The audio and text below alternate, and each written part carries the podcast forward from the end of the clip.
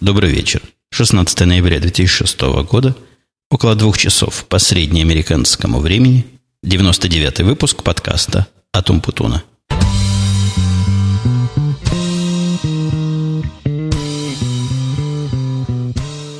Всякие имеющие уши и могущие слышать уже понял к этому моменту, что записываю я уже из своей обычной домашней студии. Я вернулся из отпуска, который продолжался около шести дней. И, как вы можете догадываться, большинство тем, которые я хочу осветить в сегодняшнем подкасте, будут так или иначе связаны с отпуском, с некими впечатлениями, размышлениями, наблюдениями в этот небезынтересный, хотя и своеобразный период моей жизни. Записываю сегодня тоже как-то нестандартно поздно. Как вы помните, я в последние, наверное, выпусков 10 имел довольно стабильный временной график. Записи ориентировочно в районе где-то 7, может, 8 часов, э, когда семья уходила то ли в бассейн, то ли еще на какое-то мероприятие. А сегодня как-то они все остались дома, и мне приходилось дождаться до поздней ночи, пока все заснут и пока все утихнет здесь вокруг. Ну вот, наконец, этот благословенный час наступил, и я с вами в полнейшей тишине, хотя и несколько, видимо, сонный и более заторможенный, чем обычно. Тем не менее, начну я с радостной для меня новости – и некоторые из моих слушателей уже сами вычислили эту новость, хотя не знаю, какими путями. Пути расхождения этих новостей неисповедимы в интернете, но, видимо, где-то можно откопать, когда именно я родился, когда у меня именно день рождения. Я подозреваю, что где-то в скайпе это явно заметно. Меня несколько человек по скайпу уже поздравили. Спасибо всем, кто поздравил. У меня действительно именно сегодня, именно 16 ноября день рождения – Трудно сказать, насколько событие радостное. Как-то в последние годы я, наверное, в последние лет 10 особого праздника в этот день не ощущаю. Но вот иногда подарки, конечно, получать приятно. И, несомненно, поздравления слышать приятно тоже. Вот по поводу подарка возник вопрос. Вопрос, конечно, не совсем к слушателям, а, видимо, частично к себе. Непонятно, чего бы мне такое на день рождения себе подарить. Если вы помните, в прошлом году я приобрел для себя – подписку на NBA сезон, но как-то не произвело сильного впечатления это дело. Я рассказывал, что игр много, все посмотреть не получается. И к тому моменту, как я уже плотно сажусь их смотреть, эти игры уже финальные, полуфинальные, четвертьфинальные, разные плей-оффы идут совершенно бесплатно и доступны всем. А тоже я напомню, как не обидно, что игры, которые идут и по подписке, и бесплатные, они облагаются одним и тем же количеством рекламы, что, на мой взгляд, просто глупо платить за то, что можно получить бесплатно. Мне, несомненно, хотелось бы подарок какой-нибудь, который по силе приятности впечатлений с, с, был соизмерим вот с этой моей SLR-камерой Альфа, о которой я вам несколько выпусков назад прожужжал все уши. Но вот я не могу себе представить ничего вот такого близкого по силе воздействия. Возможно, если у кого-то есть какое-то мнение или какая-нибудь идея, чего мне такого надо, э, дайте мне знать, может, действительно кто-то лучше меня это представляет или, может, просто имеет более широкую и разнузданную фантазию. Э, честно говоря, у меня была идея, такая мелкая идейка по поводу того, чего себе подарить. Я присматривался на коробку, на одну железку для звукозаписи, называется она Symmetrix, по-моему, 528, такой микрофонный продвинутый, совсем не дешевый процессор, но как-то я не чувствую особой необходимости, особой нужды в этом устройстве сейчас, потому что у меня терзают смутные сомнения, что никакого заметного изменения у меня не получится при этой железке, особенно с учетом того, что вещаю я в довольно сжатом и не самом качественном MP3 эм формате. Так что это хотя и опция, но, видимо, опция маловероятная. Никакие другие опции мне пока на ум не приходят, но на самом деле нельзя же оценивать как подарок какой-нибудь, допустим, новый объектив к моей замечательной SLR-камере. Это что-то что не концептуальное и не полное. Так что вопрос остается открытым. Идеи и пожелания приветствуются. Кстати, если я тронул альфу и свои впечатления от этой камеры, я в процессе отпуска я эту камеру использовал направо и налево, и фотографии, ссылки на альбомы я давал, и фотографии там имеют место быть. И очень приятное впечатление на меня эта камера произвела – ну, со всех точек зрения, опять же, я говорю, я не специалист большой фотографии, может быть, какие-нибудь Canon или какие-нибудь Никоны гораздо более крутые, хотя мне пришлось там подержать в руках совершенно случайно кэноновскую камеру, которая называется EOS чего-то там, она меня не приколола абсолютно, она действительно как-то в руках неприятно сидит, И создает впечатление какой-то китайской вещи, которая скрипит и не очень части подогнаны друг к другу. Не знаю, может быть, это какая-то раздолбанная камера была, может быть, они все такие. Но, тем не менее, моя меня радовала целиком и полностью. И я вот для себя недавно обнаружил способ фотографирования в этом RAW формате, который дает такие возможности, доложу я вам. Такие вещи можно там потом поправить и оттюнить. Главная проблема, которая встала ребром, это чем, собственно, все это делать. Идущая в комплекте с моей соневской альфой программа, она просто смехотворна. Ну, во-первых, она тормозная, как не знаю что. Во-вторых, она такая жуткая, что глаза на нее и смотрели, да и функций в ней. Ну, после того, как я понял, как это бывает у людей, функций там оказалось совсем немного. Поэтому я для себя проанализировал две программы Apple Aperture и Adobe Lightroom, которые, в общем-то, являются конкурентами, видимо, в одной и той же нише, за исключением того, что Apple программа стоит где-то около 300 долларов, хотя есть 30-дневная бесплатная версия. Но, с другой стороны, Adobe Lightroom стоит 0 денег пока, хотя идет как бета ограниченная во времени. Возможно, в будущем она будет стоить каких-то денег. Но, на мой взгляд, программы эти, хотя и близкие по функциональности, но Adobe, к сожалению, или вот так вот случилось, делает мой любимый Apple просто как бог черепаху. Она работает, я имею в виду адобовская программа, в разы быстрее, она выглядит симпатичнее, она функциональнее, она просто, ну, просто более подходящая для, для того, что я хотел бы с ней делать.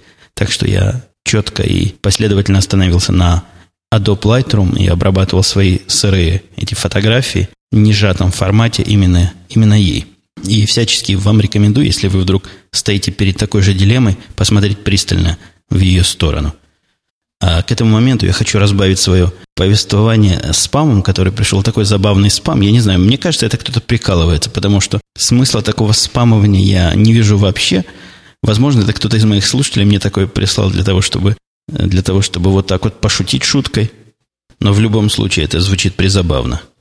Получила это сообщение, как вы понимаете, по ICQ, и звучало оно так. UNICEF заключил договор с ICQ Corporation – Отправка этого сообщения как минимум 10 пользователям из твоего списка, включая меня, принесет ЮНИСЕФ 5 евро в акции «Дети в нужде». Как вознаграждение ваш ICQ-цветок станет синим. Каково вам такая бредятина? Но, несомненно, нельзя не заметить, что какой-то изюм в этом сообщении есть. Вот ICQ-цветок станет синим.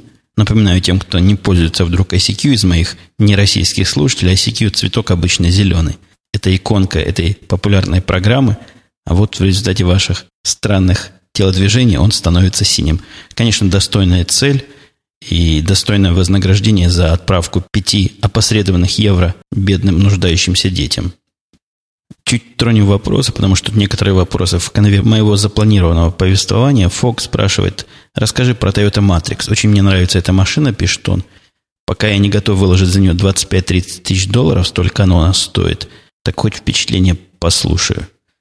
Меня это сообщение немножко удивило. Чего такая цена большая? Я не смотрел, сколько она стоит, но 25-30 тысяч долларов за такую mid-size машину, совершенно не крупную, это, конечно, дорого. Хотя, наверное, там, где Фок живет, либо налоги высокие, либо какие-то другие накрутки. Но 25-30 я бы, конечно, не стал бы покупать. Я как раз раздумываю о приобретении пока потенциальном какой-нибудь машины. И тут, конечно, отдельная история. Все эти мои поиски той машины поиски в основном в виртуальном мире, в интернете, которую я хотел бы себе купить и которая доставила бы радость с одной стороны, а с другой стороны не была бы слишком накладной для кармана. И я как-то, видимо, вышел из того возраста, когда машина нужна для понтов, и мне гораздо важнее, чтобы она ездила надежно и разгонялась не очень медленно, и, в общем, была комфортна в управлении, хотя уж без всяких таких luxury заморочек. А жена моя, как ни странно, очень трепетно дышит в сторону больших машин и просто настаивает на том, чтобы машина следующая, которую мы купили, была какой-то огроменный джип. Я тут несколько вариантов рассматривал, и пока, хотя, конечно, это очень предварительная остановка, остановился на маленьком H3 Хаммере, который как раз и стоит порядка вот этих 35, наверное, тысяч. Так что, сравнивая вот этот здоровенный Хаммер с совершенно небольшой Toyota Matrix, э, вот такие цены примерно похожие – у меня и у вас меня немножко удивляет. Но возвращаясь к Toyota Matrix, в общем, впечатление машина оказывает, конечно, приятное. Машинка такая серьезная и качественно сделанная, внутри ничего не трещит, не отваливается. Ведет себя немножко, конечно, странно. Странность это даже трудно объяснимая, но вот я о впечатлении скажу от вождения ее. Она разгоняется очень плавно, но довольно мощно, с одной стороны, а с другой стороны, где-то до 70 миль в час, такая нормальная крейсерская скорость, с которой мы ездим, например, здесь по Иллинойсу, ведет себя крайне удачно и предсказуемо, слушается руля, хотя руль какой-то, на мой взгляд, чересчур чувствительный, но, видимо, по сравнению с моей Хондой. А вот после 70 миль в час не какая-то не беда, но какая-то непонятка. Разогнавшись где-то до 80 или около того, а надо сказать, по флоридским дорогам, вот эта большая дорога через Тамповский залив, такой типа моста, я не знаю, какой он длины, но он на вид довольно длинный. Там люди несутся просто как скаженные. Меньше 75 там никого не было, и когда я ехал 70, эти джигиты мне даже сигналили, мол, уступи дорогу и подвинься. Так что я тоже разогнался, и вот на такой скорости она стала себя вести как-то странно. Во-первых, ветер, который до этого не ощущался, начал мотать со стороны в сторону, и она, кроме того, что реагировала вот так на ветер, что у нее с аэродинамикой явно не так, не заточенная под такие большие скорости, слушается на руля с какой-то то ли задержкой, то ли... Э, это трудно даже сказать, но ведет она себя не так, как я ожидал, как машина такого класса, и, в общем, такая не последняя машина, мне кажется, должна себя вести. Мне это немножко, немножко расстроило, я сбросил скорость, потому что чувствовал, что с таким поведением непредсказуемым и до беды недалеко. Но если вас не интересуют такие экстремальные условия вождения, 80 миль в час все-таки это быстро, это, по-моему, 130, наверное, километров или, может, даже чуть больше, то тогда никаких сомнений в том смысле, хороша она или плоха нет. Машина, на мой взгляд, весьма достойна, ездит, ну, ездит, что про нее еще сказать, ездит мягко, хорошо, тихо, салон больше даже, чем у моей Хонды, и салон довольно удобный. Меня немножко удивило то, что Круиз-контроль в моей машине не работал, или уж работал, но как-то так странно, что у меня не хватило образования сообразить, как его включить. Ну, там, в принципе, знаете, круиз-контроль включается, это несложно, нажал кнопочку, есть там еще обычно либо рычажок, либо кнопочка ускориться, и такая же для замедлиться. Так вот, там нажатие кнопочки вызывало появление индикации, что круиз-контроль включен, а после этого скорость машины начинала падать, падать, падать, но не так, как будто бы я просто отпустил педаль газа, а как будто бы что-то там оно делает где-то там, но все равно скорость не держит. Можно это, конечно, списать на то, что машина прокатная, ее уже раздолбали, но на этой машине было на спидометре около 20 тысяч миль. То есть, если этот механизм за 20 тысяч миль вот так легко раздолбать, то тогда я даже и не знаю, хорошо ли это. Скорее, не хорошо, чем хорошо. Тут же Фок тоже в тему спрашивает еще один вопрос, что происходит с машиной после того, как ты ее оставил на стоянке возле аэропорта. Ее кто-то куда-то отгоняет, или она дожидается тебя там, пока ты не вернешься? Примерно то же самое спросил мистер Зомби и еще кто-то, если я не ошибаюсь. Почему-то это простая, на мой взгляд, э, акция оставления машины на стоянке аэропорта вызывает некое непонимание некой, некоторых из моих слушателей, а чего с ней сделается? Ну, я оставил на стоянке, которая не возле аэропорта, а довольно далеко, наверное, в милях в трех, может быть, даже, может, даже в четырех, в пяти, потому что ехать, я же рассказывал, сначала автобусом, потом вот этим паровозиком по узкоколейке. Ну, стоит она там и стоит. Мне писали, что гораздо кто-то писал, по-моему, холестерол, что удобнее, когда тебя кто-то подвозит или едешь на такси. Ничего подобного. Стоянка совсем недорогая, она стоила 8 долларов в день. И доехать на такси стоило бы примерно столько же, вот с учетом этих шести ночей, что она там стояла. А удобство, конечно, совсем не то. То есть я люблю из дома выехать на машине, а не заказывать какие-нибудь такси и оттуда сесть в машину и приехать домой. Есть в этом какая-то завершенность и, и целостность. Э, говоря по поводу отпуска, в прошлом подкасте я, кстати, по поводу отпуска, меня тут закритиковал некий аноним с мужским стилем поведения, но с ником анонимка. Ну, такой дважды аноним с массой восклицательных знаков рассказал, что очень неинтересно – ему или ей, хотя я подозреваю, что это все-таки мальчик, а не девочка. Уж больно агрессивный стиль изложения мыслей был. Это все дело было слушать, и сколько можно про отпуск рассказывать. Ну, мне кажется, есть, были там интересные моменты, о которых я хотел бы рассказать, да и кроме того, ничего особого другого у меня, кроме отпуска, не случилось. То есть, это такой простой вариант. Если не нравится, можно отпускные мои подкасты пропустить, а, а чего еще я вам скажу придя из отпуска. Никаких особых других новостей, других наблюдений у меня не возникло за этот период. Так вот, возвращаясь к этому самому отпуску, я в прошлый раз намекнул о том, что гостиница была навороченная э, и, на мой взгляд, чересчур помпезная, даже излишне такая наворочена помпезная. Я приложил фотографии к этому подкасту вот в том разделе, который называется «Гостиница». Если хотите, можете посмотреть. Действительно, гостиница производит внутри сильное впечатление. Вот эти сплошные хрустальные люстры, ковры, огромные холлы. Там на пятом этаже, например, где производится различные мероприятия, по-моему, штуки 4 фортепиано стоит. Нафиг им столько надо. Они что, ансамблем там играть будут? Все настроено, на мой взгляд, на такие несколько понтоватые понты. Э, хотя, несомненно, она качественная, удобная. В номерах убирали по два раза в день. Чего только стоит то, что вечером, если вдруг тебя в номере нет, приходит тетка и расстилает постели и перекладывает подушки так, чтобы тебе удобнее было под одеяло залезать. Я не знаю, может, это во всех четырех-пятизвездочных отелях таким образом, но раньше мне никогда не помогали отходить ко сну таким вот образом. Но опять же, обслуживание в номерах можно заказать себе что угодно в любое время дня и ночи. Тебе это все довольно быстро принесут. Меня поразила скорость, потому что, будучи в Израиле, я как-то ночью проголодался в гостинице и заказал вот этот рум-сервис какой-то еды совершенно незамысловатой. Эту еду принесли минут через 40-50, хотя, мне кажется, ночью не такое большое количество желающих чего-нибудь покусать. А здесь принесли, я не знаю, минут за 10, за 15 самое большее, и все очень культурненько, на уровне накрыты эти столы таким образом, как в дорогих ресторанах, хотя не могу дать и ложку дегтя в эту кучку меда. Вот ложка дегтя в том, что впечатление, что дурят трудящийся класс, просто не покидало меня с момента взятия машины в прокат, и гостиница это впечатление даже подтвердила. Вот по поводу вот этого самого дегтя, заказывая машину, я отдельным образом заметил, что мне необходимо будет детское сиденье – в форме заказа через э, Expedia. И добавление этого детского сидения никаким образом не изменило цену, и мне не казалось, что цена должна влиять, есть ли в этом машине детское сиденье или нет. Но тетка, которая оформляла мне, сказала, что для того, чтобы получить детское сиденье, я должен буду заплатить 10 долларов в день за прокат этой машины, что, в общем, по сравнению с основной суммой машины не так уж и много, хотя чувствительно. По-моему, машина стоила то ли 50, то ли 60 долларов, а тут еще 10 долларов – а, кроме того, при подписывании вот этого счета за 6 дней я обратил внимание, что они почему-то взяли еще 40 долларов за какое-то оформление и обслуживание моих документов. Какое обслуживание, какое оформление? Вот эти три минуты, что тетка мне выписывала, неужели так дорого оплачивается?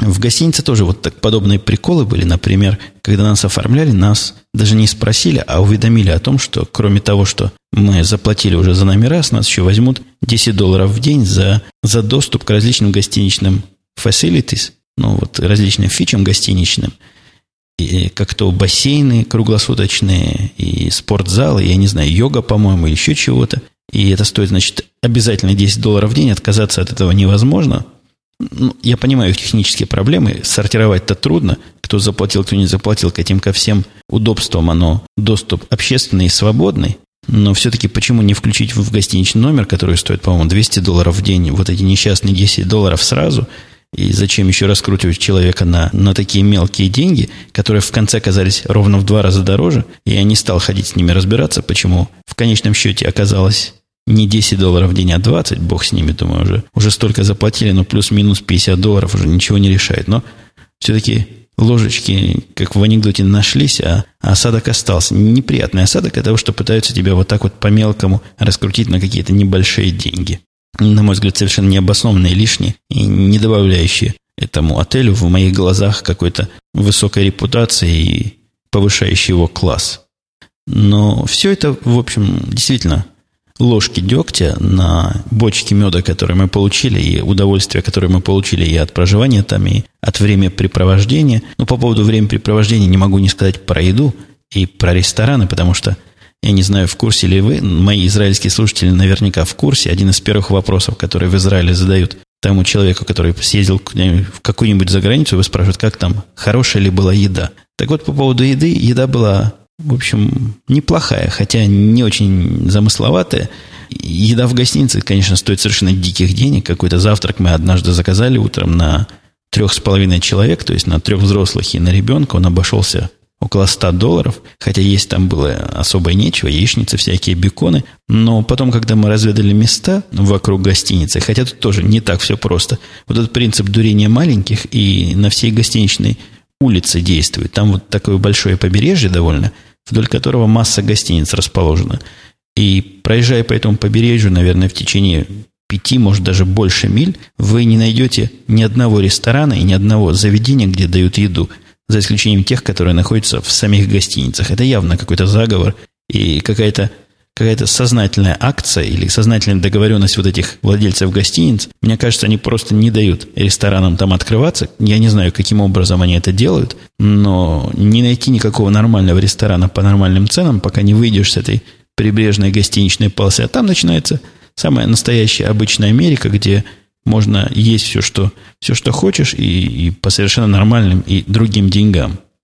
Но рестораны поразили не едой. Еда, в общем, была разная. Я, я как-то рассказывал, что ресторан я оцениваю по массе всяких параметров, но вот один из последних параметров, если ресторан прошел мои начальные тесты, то есть я подозреваю, что он нормальный, а не какая-то забегаловка, я заказываю там обычно сырое филе себе, и вот это сырое филе мне дает понимание, какое качество кухни этого ресторана вообще – и в частности, в смысле приготовления мяса. Так вот, было пару мест, где готовили филе нормально, но во всех абсолютно местах, что просто поразительно, публика очень пенсионного возраста и решительно вся. Не то, что там 50% стариков сидят в этих ресторанах, или там 70%, а практически все, кроме нас, ну, может быть, за исключением еще одного-двух человек на и это было при огромных ресторанах, все абсолютно пенсионеры все старики, и официанты, как правило, не очень молодые, хотя бывают и исключения.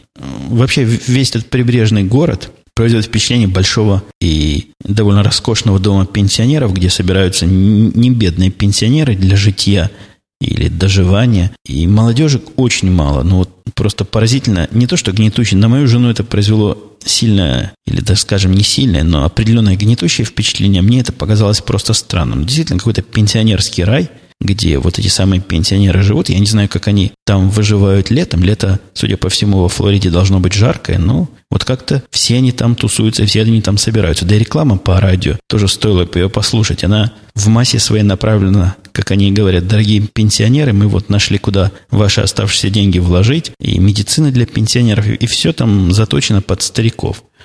Вот такое вот странное немножко место. Хотя не могу не отметить, что молодежь там тоже и имеет место быть, и молодежь с самый первый день моего пребывания, когда я, или во второй, по-моему, в первый, когда я искал интернет, меня удивило, я стоял под одним магазином и ждал своего ребенка, послал его туда купить колы и еще чего-то поесть, попить. Мы тогда еще не разведали, где можно есть в ресторанах, и решили на ночь чего-нибудь такого, на вечер чего-нибудь такого купить себе в магазине – Магазин при заправке был довольно большой, круглосуточно работающий.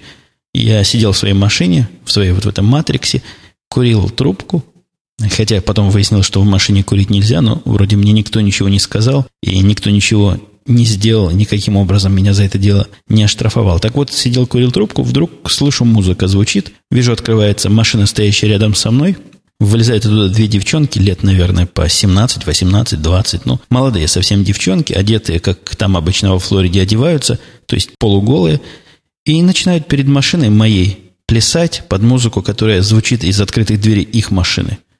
Я совершенно обалденный сижу, смотрю, они передо мной станцевали какой-то танец, ну, не эротический танец, просто танец. После этого сели в свою машину и, и уехали. Вот такая вот загадочная факта из моего отпуска. И опять же говоря о официантах, которые там старички в основном и бабульки, в один из дней мы, когда разведывали, где бы завтракать, зашли в, такой, в такое заведение, довольно странно и не, не чопорно выглядящее. Называется «Дом блинов», наверное, по-русски его перевести. И в этом доме блинов было все, все как обычно, но вот пока не пришел один мужик, здоровый такой, толстый мужик. Я в архивах найду свою фотографию, я из-под полы его заснял, и покажу вам, как это выглядело. Я не уверен, что выложу к этому подкасту, но как-нибудь, конечно, выложу. Заходите, смотрите. Мужика этого там все приветствовали радостно. Видимо, он там завсегдатай. А сидел он рядом с нами, ну, возле соседнего столика, и обратил на внимание, что у него на руке такая старая и, видимо, многолетняя татуировка, сложная татуировка, в центре которой была свастика, и вокруг нее различные цепи, различные штуки. Мужик по возрасту такой, что, конечно, может, даже и мог воевать. Такой дедок довольно старый. И вот такая странная встреча. Но я приложу фотографии, может, кто знает эти, эту символику, скажет, что о чем, о чем там идет речь. Еще в одном ресторане, что-то я на ресторанной теме остановился. Нас обслуживал официант среднего пола. Это изредка встречалось и в Израиле. Вот в том кофе-баре, в который я часто захаживал, он был недалеко от моей работы, был один, одно, одна, ну, в общем, нечто, кто-то среднего пола, то есть, видимо, в переходный период от мальчика к девочке или от девочки к мальчику, трудно сказать, наверное, все-таки в сторону девочки – но еще в процессе этого перехода с трудно определяемым полом. И здесь вот такой был, ну, мне даже показалось странным, что такой официант в такой старческом месте, не, неужели он не вызывает она или он не вызывает у посетителей некого возражения и некоторого дискомфорта. Они-то, в общем, люди старых правил. Вряд ли им на такое приятно, так уж привычно на такое смотреть. Ну, я думаю, на это можно тему ресторанов считать покрытой, закрытой и освещенной. И меня спрашивали, что там было вот в этом парке, который я упомянул в первый раз. Мы действительно на второй день своего пребывания решили программу сделать активно и посетили этот Буш Гарденс, довольно большой парк, который находится там в Тампе, в милях, наверное, 20-30. Ничего про парк я такого особого не могу сказать. Лучше один раз увидеть, чем сто раз услышать. Но посмотрите на фотографии. Парк как парк. Он совмещает в себе некое такое сафари, где африканские э, звери водятся, ходят, и на них можно смотреть. Смотреть на них, кстати, проезжая из такого паровозика. Ты садишься в вагончике и едешь, а они вот по бокам там ходят на свободе. И особо на паровозы не кидают. Но звери не хищные. Там тигров не было, хотя были носороги где-то, там были кенгуру, были жирафы, разные всякие были. Были такие, конечно, и рогатые, что, казалось, разбежится и паровозик этот, и наши вагончики сковырнет. Но вроде бы они были какие-то тихие. Может, какими-нибудь транквилизаторами накачали или еще чем, чтобы на людей не кидались. А кроме того, что в этом Бушгадене было необычно, это то, что вот такой сафари, такой большой зоопарк под открытым небом был объединен с аттракционом с довольно большим парком аттракционов, где и наша девочка попрыгала на резинках, она очень мечтает полетать. Так вот, там есть такие резинки, где, где прыгаешь на батуте, и резинки тебя эти еще вверх подкидывают. Мальчик поездил на различных горках американских. Все получили определенное удовольствие. Провели мы там часа четыре.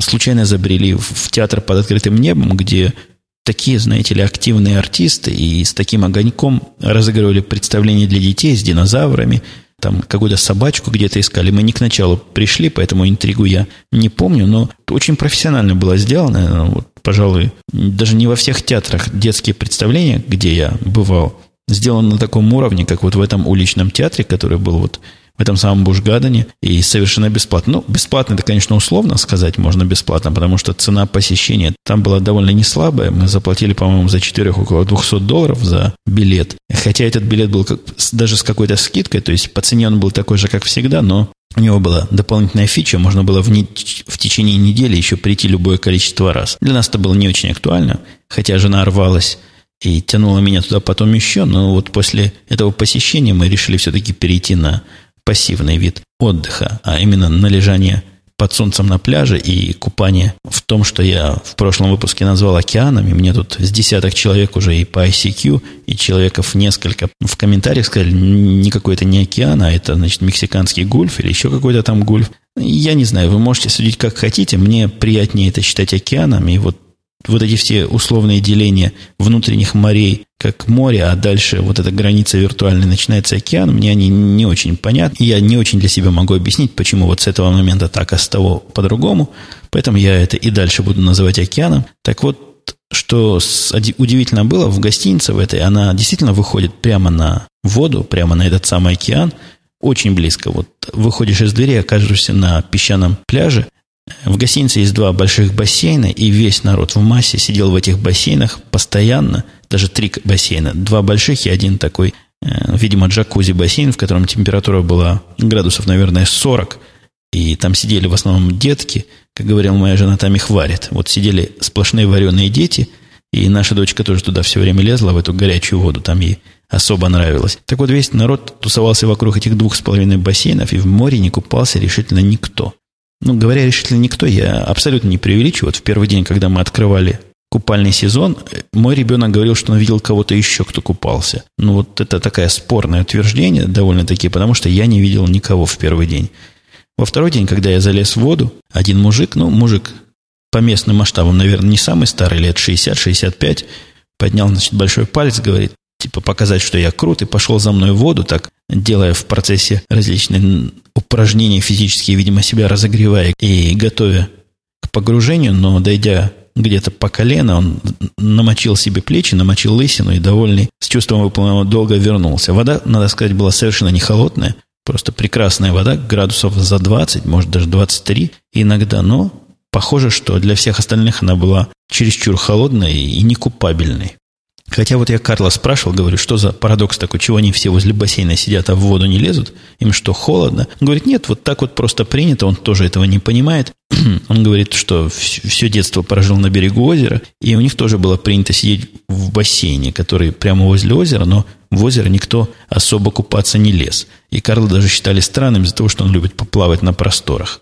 Основное наше времяпрепровождение действительно было вот такое пляжное, то есть лежать на песке, лежать на этих лежаках, которые там безвозмездно раздаются посетителям гостиницы, купаться в море. Но еще я для себя прикольный прикол нашел. Я два раза им воспользовался, это катание на таких прокатных водных даже не знаю, как их назвать, наверное, мотоциклах. Ну, вот такие индивидуальные устройства на одного-два человека, на которых сидишь верхом, и у которых, видимо, водометный двигатель. И разгоняются они, я вам скажу, просто не слабо. Мощь там мощная. Я первый раз со своим ребенком ездил, он сидел сзади меня, держался, и в первый раз мне попался мотоцикл вот этот с, со спидометром. Так вот, я смог разогнаться до 40 миль в час по этому спидометру, и разгоняется он на этой скорости очень быстро, наверное, за 3-4 секунды максимум. В первый раз я не выжил до конца рычаг газа, потому что мне казалось еще немножко, и меня ветром просто с этой штуки снесет. Да и когда я ускорялся, э, мальчик так дергал меня за плечи, что я боялся вылететь вместе с ним. Хотя ничего, видимо, опасного в этом нет. Аппарат этот остановится, он так к тебе привязан такой веревкой. Если ты вылетаешь из седла, он сразу мотор глушит. Но как-то упасть с чего-то даже в воду на скорости 40 миль в час мне показалось немножко стрёмным. Второй раз я попал на этот мотоцикл, который был почему-то без спидометра, он выдран был оттуда. И в этот раз я разогнался до максимума, когда ездил сам, мне кажется, миль до 50. Вряд ли больше, но, скорее всего, не меньше. Очень забавная и затягивающая штука, стоит полчаса катания 45, по-моему, или 50 долларов, и получаешь полное удовольствие, хотя потом руки дрожат, и то, на чем сидишь, хотя сидишь, в общем-то, на довольно мягких сиденьях, отбито к чертовой матери, и трудно сидеть потом на чем угодно в течение какого-то времени.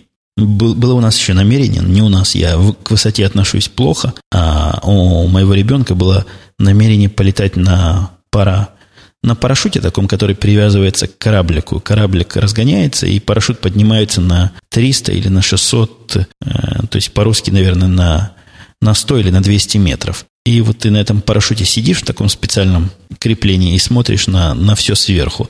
Но, к сожалению, не получилось с этим парасейлингом ничего, потому что в последние дни, когда как раз он собрался, был ветер, видимо, превышающий возможности управляемости этим парашютом, и они не плавали, никого не катали. Тоже удовольствие не очень дорогое, по-моему, стоит от 50 до 80 долларов в зависимости от высоты.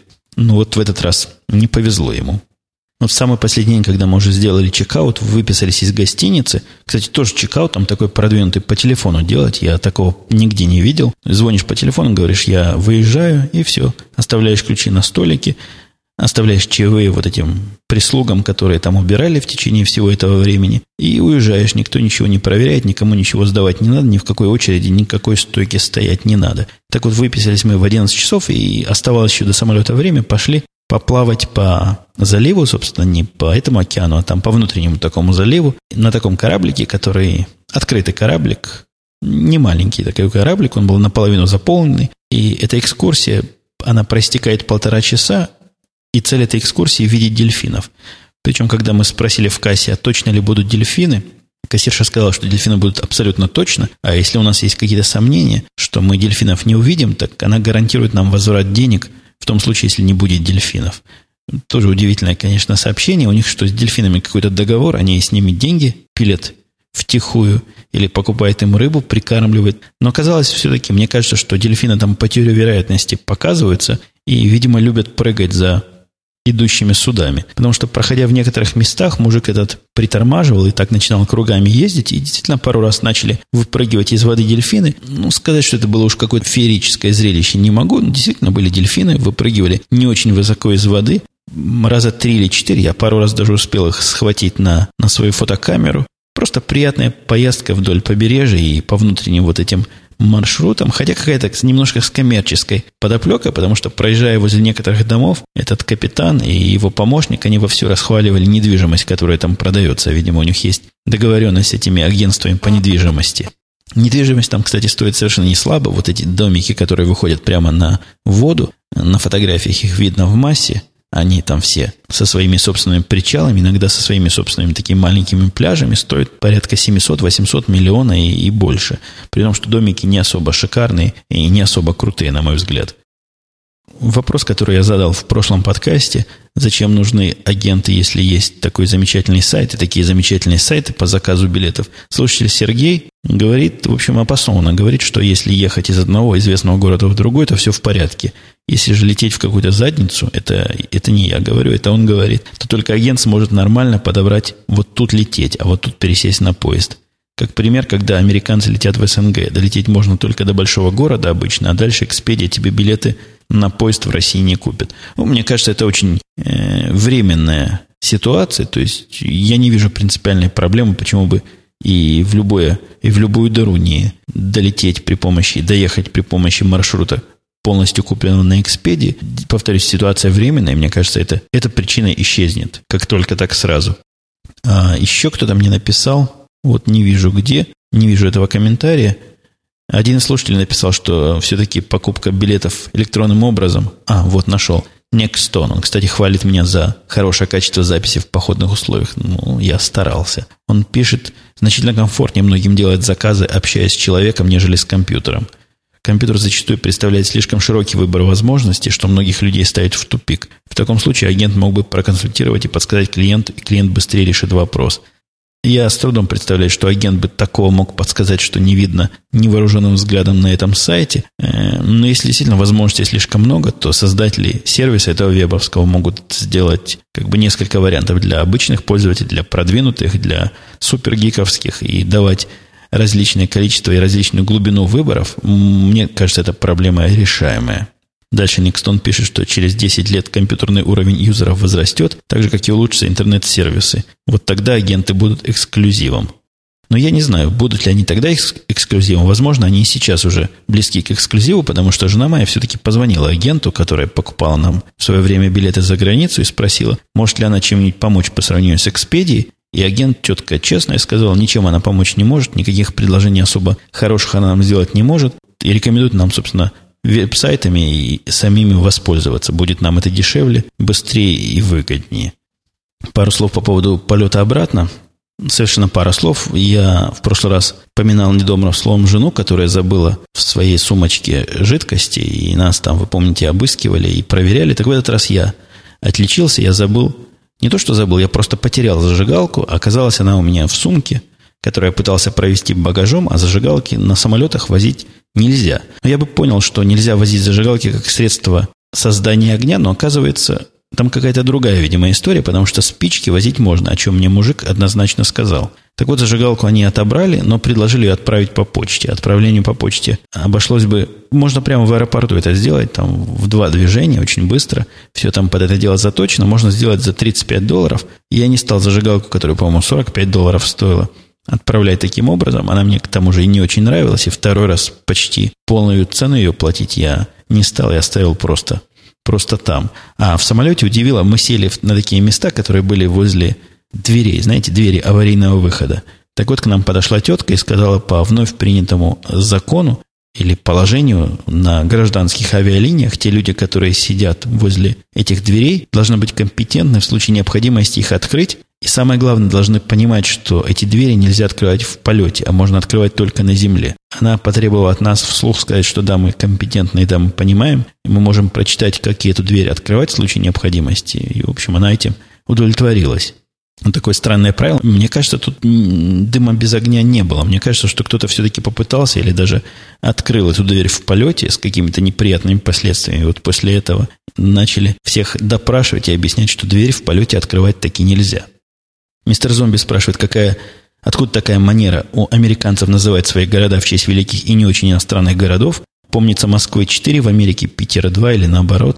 Э, я не знаю, сколько тут Москвы, Москв в Америке, ну, но то, что Питер это не исконно русское название, Санкт-Петербург, это я голову на отсечение даю. И кто в честь кого тут называет, непонятно. Мне не кажется, что в случае Санкт-Петербурга это какая-то преемственность и желание назвать город по каким-то российским. Это скорее Санкт-Петербург, Святой Питер какой-нибудь, небось, в основе этого дела лежал. Я не знаю точной истории всех этих названий, но, но мне кажется, это где-то так. Дальше мистер Зомби спрашивает, правда ли, что человек в плавках на пляжах Америки попадает под голубое подозрение. Странно фразу построил мистер Зомби не по-американски. Он слово «голубое» взял в кавычках, а подозрение без кавычек. Мне кажется, что наоборот, на голубое, а подозрение в кавычках. Потому что подозревать в Америке кого-то в голубизне, это, ну, это не есть криминальное дело, и подозрение это не приводит никаким отрицательным вещам. Дальше он спрашивает, нужно ли носить боксерские то есть нужно носить боксеры-семейники. Но он имеет в виду такие плавки, которые до колен. Ну вот плавками здесь считается то, что мистер Зомби называет боксерами-семейниками. Я не видел ни одного мужика, который был, да и не только здесь, а вообще во всех местах, где я был на пляжах, кроме России, где кто-то носит вот эти, вот эти трусы, которые считаются плавками. В России, может быть, еще где-то треугольные, я имею в виду. Я тоже никогда такие не носил в сознательном возрасте. Мне кажется, до колена штаны гораздо более удобные, и мужчины в них выглядят гораздо более уместными. На работу я вернулся, вот уже, это я уже перехожу от вопросов и заканчиваю сегодняшнее повествование. Вернулся на работу, ничего, к счастью, без меня особо не упало, и я, как ни странно, этим не расстроен, а даже горд – не то, что это показывает мою ненужность, а наоборот показывает качество тех программ, которые, которые я написал, и систем, которые я наладил. В общем, оно может какое-то время без меня прожить, и мне кажется, довольно долгое время в стабильной, в стабильной ситуации. Вот что поразило, вот этот Ваня мой, Эван, о котором я вам рассказывал несколько выпусков назад, который у меня чуть больше месяца работает.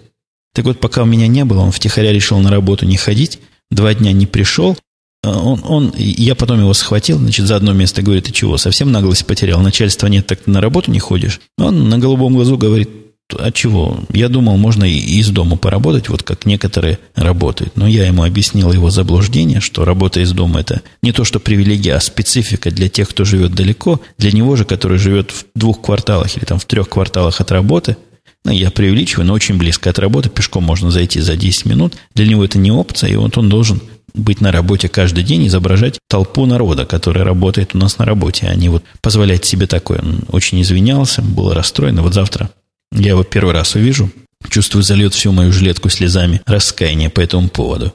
И еще из рабочих новостей, которых совсем немного, потому что я всего лишь второй день в работу вхожу, появился новый рекрутер. Помните, я рассказывал, что производительность набора людей очень невысока? Так вот, видимо, слова мои дошли в нужные уши. Я не только в подкасте это говорил, а на многих других форумах, более авторитетных в смысле принятия наших локальных решений.